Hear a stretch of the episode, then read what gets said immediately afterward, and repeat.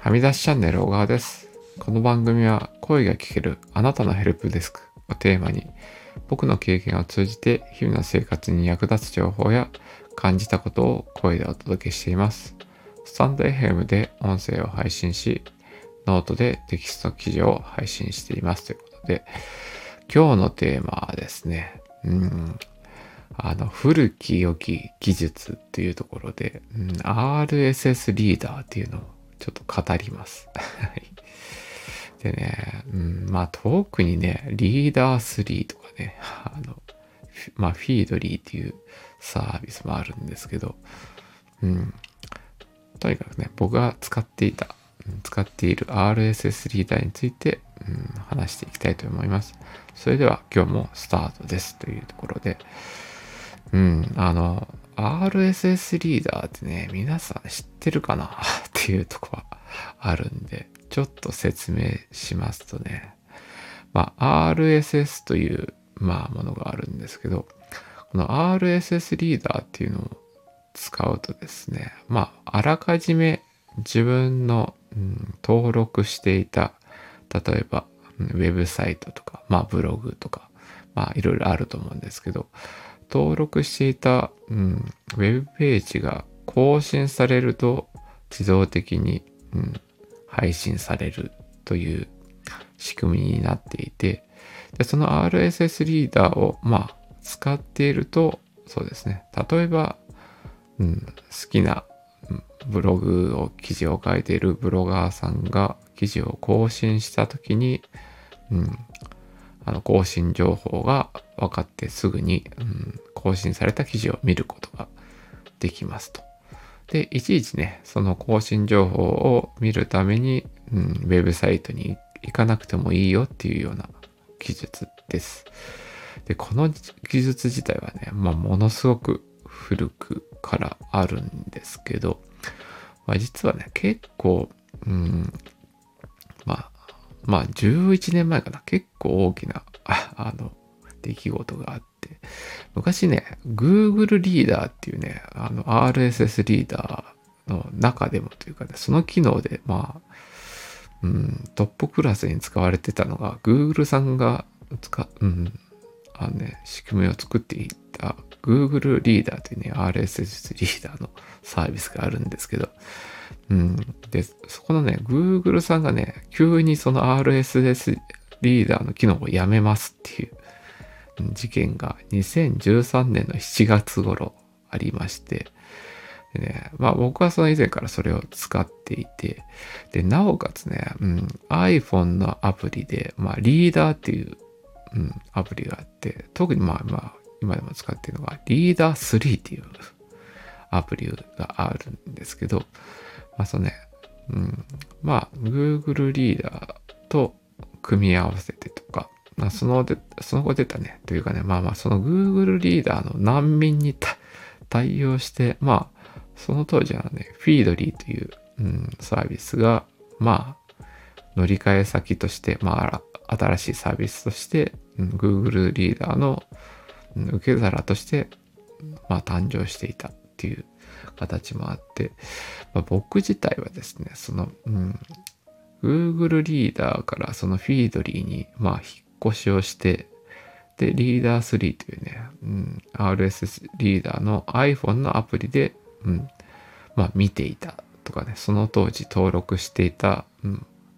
あの、うん、ブログとかね、を登録して更新を見ていました。でね、そこからですね、実は、まあ、どちらかというと、あの、RSS リーダーの使い方の中でもね、例えば、まあ、トレンドとか、まあ、Google アラートとかね、まあ、どちらかというと、その、今流行ってる情報を引っ張ってくるっていう使い方もできなくはないんですけど、まあ、それはまあ、登録の仕方の工夫っていうところなんですが、まあ、僕としてはね、あの、うん、あの、好きな個人ブログさんの、ブロガーさんの更新情報を常にチェックしたいという気持ちから、そうですね、どちらかというとね、その、すごく読まれる、うん、読まれた情報を見たいっていうよりは、まあ、ひっそりとね、個人のね、あの、ブロガーさんが更新した情報を、うん、しっかりとチェックしたりとかね、あの、まあ、どちらかというとファンになってるブロガーさんの更新情報を常にチェックしたいと思って、まそういうのを登録して、まあ、うん、リーダー3でね、RSS リーダーを使って見ることが多かったんですが、まあ、まあね、まあ時は経ってっていうかね、まあだんだんだんだんその当時ね、あの、最初に登録していた、まあね、ブロガーさんがだんだんだんだんブログを更新しなくなっていくっていう、うん、状況になってきましてね。で、まあ新たにね、始めた方とかね、いい情報があったら登録するっていう方法もあったとは思うんですけど、なんとなくね、その、フィードリーの、あの、うん、最初に設定したところからあんまりメンテをせずに、うん、そのままの状態で結構使っていて、うん、そこからその、なんていうんですかね、ずっとその、まだ更新を続けている初期の頃の、うん、登録をしていたブログ記事の更新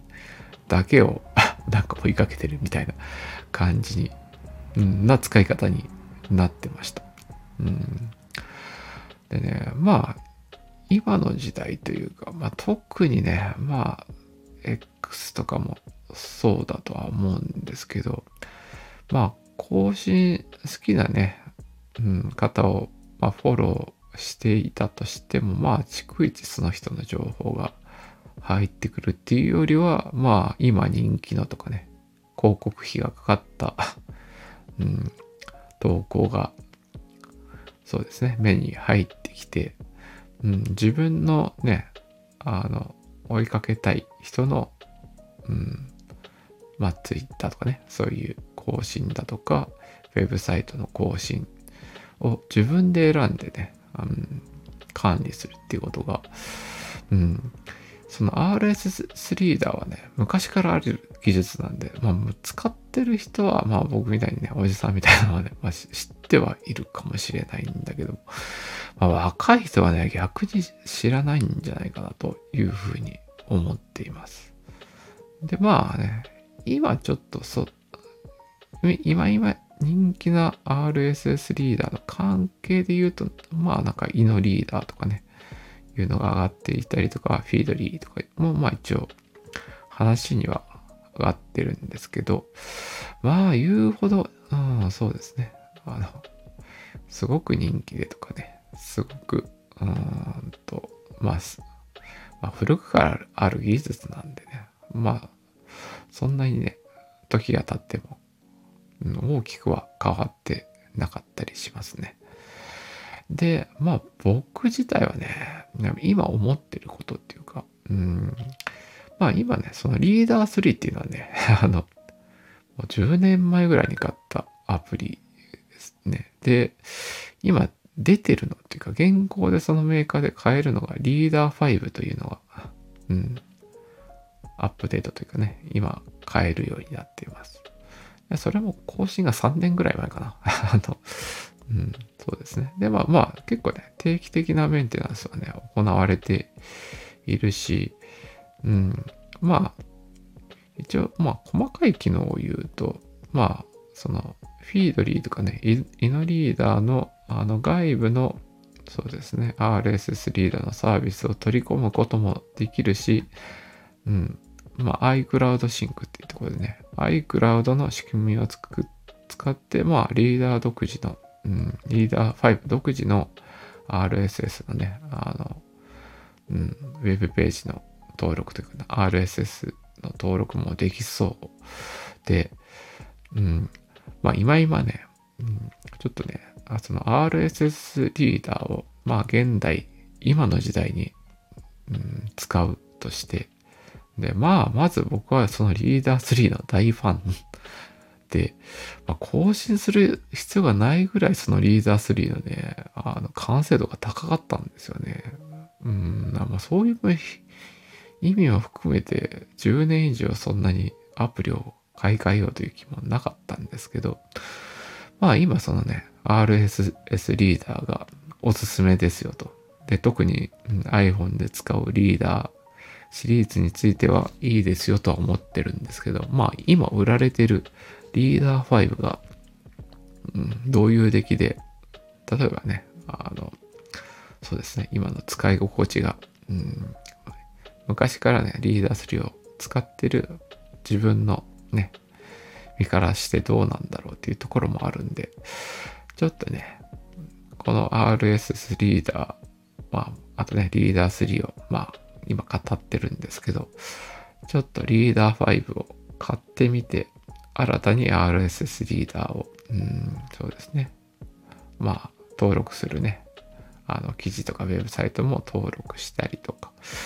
うん、まあ、Twitter の更新もね、登録できるとか、まあ、YouTube も登録できるとか、まあ、今まで僕はね、そういう YouTube 側はね、登録でしてなかったんですけど、まあ、リーダー5はね、まあ、各種いろんなプラットフォームの更新を、うん、そうですね、選んだチャンネル、選んだ情報源の、うん、ものを選んで、うん、更新された情報を取得できるっていうところで、うん、まあね、そういうことが、うん、できると嬉しいなと思う方もいると思うので、うん、一旦ね、このリーダー3のとフィードリーの組み合わせの思い出を語りつつ、そうですね、うん、ちょっとリーダー5を買ってみようかな。と思っております。うん、そうですね。で、まあ、またね、その感想とかね、あの、使い心地についてはまた別の機会で放送、うん、そうですね。放送していきたいと思います。うん、今日の放送の内容は以上です。また別の放送で出会えることを楽しみにしています。それでは。